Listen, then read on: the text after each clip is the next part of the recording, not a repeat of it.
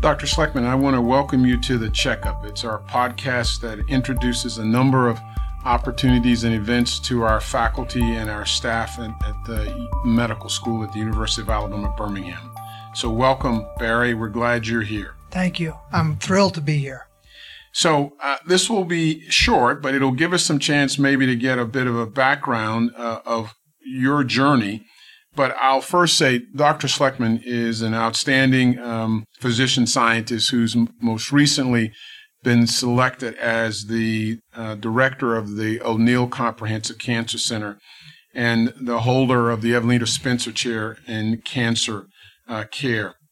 We're excited to have him now on board to be our leader of our cancer center, and uh, this podcast is one of the welcoming events that we plan for it. Barry, can you tell me about your journey to both becoming a physician and then second of a physician scientist? Yeah, well, my journey is uh, is an unusual one, um, and I won't take you through the whole journey, but I'll cut to the part that really had the greatest influence. I grew up in Summit, New Jersey, and a very good friend of mine uh, in the town was a general surgeon, and uh, I very much uh, appreciated and admired what he did and decided that I wanted to go to medical school and then become a surgeon and return to Summit and take over his practice. So that was my goal. So I went off to Lafayette College to do that. And as a sophomore, I thought, well, you know, I probably ought to do some research because people who want to go to medical school uh, should do research. I really didn't have any innate interest in it at the time. And I started working with an analytical chemist.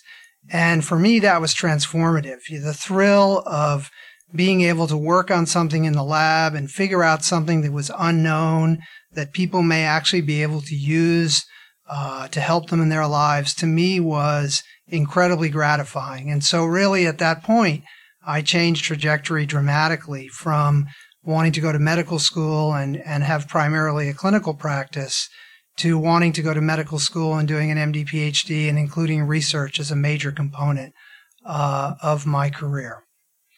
Well, that's a that's a really uh, powerful story. It's even more pronounced that it was a surgeon who helped sort of push you toward the direction of medicine and uh, and also your discovery of a passion for research. So tell me, what does your research focus on um, and how does it relate to sort of the future of our opportunities for care in cancer patients? Well, so my research, when I started, um, my PhD was in immunology again because of an experience I had in college with a college professor who was charged with teaching an immunology course, not knowing any immunology. She simply got the textbook and stayed one chapter ahead of all of us. And uh, at the time, I found immunology to be very exciting. And so when I went to medical school, did a PhD in immunology, and then through my training, did postdoctoral work in molecular immunology. Really started out as a developmental immunologist. But, you know, as science is, it's all driven by serendipity. You know, we were doing some experiments looking at uh, how genes are assembled in developing immune cells. And I realized that our findings really had uh, more important implications for how the D N A breaks that are generated during that assembly process are repaired. And, and over the last fifteen years, the lab is focused entirely on using this uh biological process as a model for understanding how D N A double-strand breaks are repaired and genome stability is maintained, which, of course, is a big, big issue in the generation and even more so the evolution of cancer. That's outstanding, and it's exciting to hear about what the impact of that might be in the future on our patients and translation into care uh, paradigms. Barry, you've you've been at a number of institutions and certainly have had um, a chance to serve and lead at those institutions. Uh, and you also had options to look at leadership as it related to cancer centers. What is it about the U A B community that made you, um, uh, was attractive to you in this role, uh, this role? And what was the sort of the factors that allowed you to um, uh, assume the leadership in this role? Yeah, I think the thing that's the most exciting for me about U A B and the Cancer Center here, which, which is similar with some cancer centers at other institutions, is, and you may be surprised to hear this, the physical layout of the campus. the fact that the medical school sits uh, geographically connected to a campus that has uh, incredibly diverse expertise in areas which are now essential to the cancer mission. So when Cancer Center started, it was, you know, forty years ago, it was all about basic science. It was the support of basic science.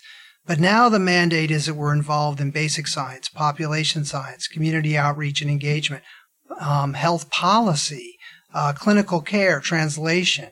So, you know, to be at a cancer center at a top medical school that's embedded in a university that brings with it a lot of expertise in areas like communications, allied health, law, all of these things, uh, engineering, of course, have an incredible impact on the cancer mission and really will allow us over the next five years to generate some really innovative programs Uh, that will help us uh, achieve the goals of the mission. Great. So what's your first four to six weeks been like at, in this role? What have you discovered and um, what things have you encountered?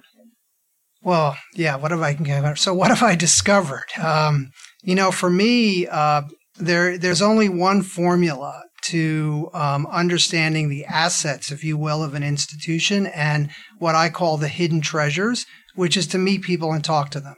So for the last six weeks, I have met and talked to countless numbers of people to understand what they're working on, what they're thinking about, you know, what is their, you know, greatest innovative desire, and also to kind of introduce them to the notion that if they're not working on cancer, they really are. Um, you know, that's, I think, a big part of this job, which is to not just support those people who are working in the cancer mission, but to show those people who currently are not working in the cancer mission how relevant what they're doing is to that mission. So at a professional level, that's been the last six weeks. Uh, at a personal level, I've just been exploring the town, getting to know all the great assets uh, in the town, which I enjoy quite quite a bit. Great. Specifically, as you've taken a sort of the really survey of the landscape and know what lies ahead, what are your goals for the O'Neill Camp Comprehensive Cancer Center? Uh, you know, my goals are simple. It's a simple goal. Do great things. It was the thing that uh, my de- first department chair told me when I was an assistant professor, and I asked him uh, what it is that I needed to do. Uh, expecting full well that he would give me a list of the numbers of papers and grants that I needed to write in order to be successful. And he looked back at me, he said, just do great things. So my job is to help people in this institution do great things. And and I know that that may, uh, at face value, sound like I haven't thought about it a lot, but I have thought about it a lot. And to me, that's part of going around and talking to people and listening to what they're doing, and then thinking about how we could take what they're doing to even a greater level. And I think that's really the job of a director of a Matrix Cancer Center. Matrix Cancer Centers don't create programs. They take great programs and things that are created by faculty, and they do things that enable them to reach to higher levels and to integrate to get to higher levels. I, I fully agree. If you were to say some of the early tactics and Um, strategies that will be important to doing that, what do you see as the, some of the short-term goals you'd like to know that we need to get accomplished? I, I think a very important short-term goal is to come up with uh, a detailed, granular, serious, and what I call sober strategic plan. So that is to now take all this data I've collected for the last six weeks and to get groups of people together to see how we get some of these new initiatives off the launch pad. Because that is, at the end of the day, the hardest thing. It's very easy for people to sit in a room together and come up with some great ideas and great plans. Um, but the next step, which is once you leave the room, is to come up with a pathway to really execute on those plans and develop a new program. That's the hard part. So I think the next six months, a lot of it will be, you know, getting groups of people together around some of these unique opportunities. Barry, in the bigger scope of things, as we've often talked, this cancer center has a huge role um, in this state and in the Southeast. How can we in, uh, positively affect um, even more lives in Alabama as it relates to cancer care and discovery? I think, you know, the the way we do it, I just actually met with the uh, community board that's having lunch here now, and I told them something that I think is quite relevant to your question. I said, you know, this is a great institution. There's a lot of great work going on here, great science, great community outreach engagement, great clinical work. But without all of you to tell us how we can transport all of that work out into the community, then there's a lot lost for all of that effort. And so I think really what will become key in the next ten years will be to do things to get the word out to the community that wherever you are in this state, if you have cancer, uh, the best place to come would be at the O'Neill Comprehensive Cancer Center. And the best indication of the success of that venture in ten years is whether O'Neill becomes the brand name for the best cancer care in the state of Alabama. Excellent. Outstanding. We look forward to having that be the case. Barry, just we'd end on a, maybe a personal note. I know you have two kids. Can you tell us a little bit about them and, and maybe what some of the things you like to do for fun?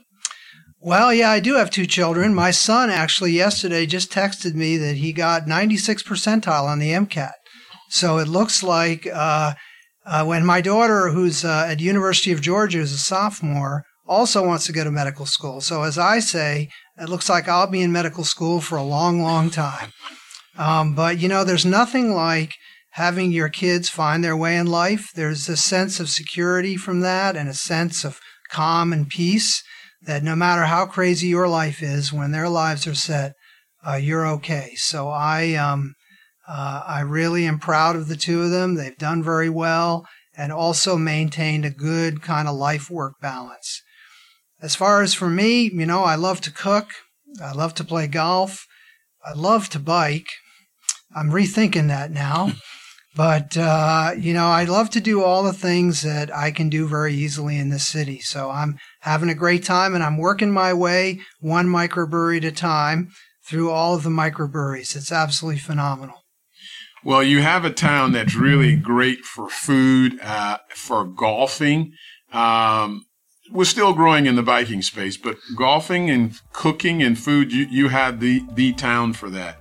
We're glad you're here and excited about what you bring as a leader and really appreciate you for appearing and coming on to the checkup. Thank, thank you again. We look forward to checking in later. All right. Thank you. All right, thank you.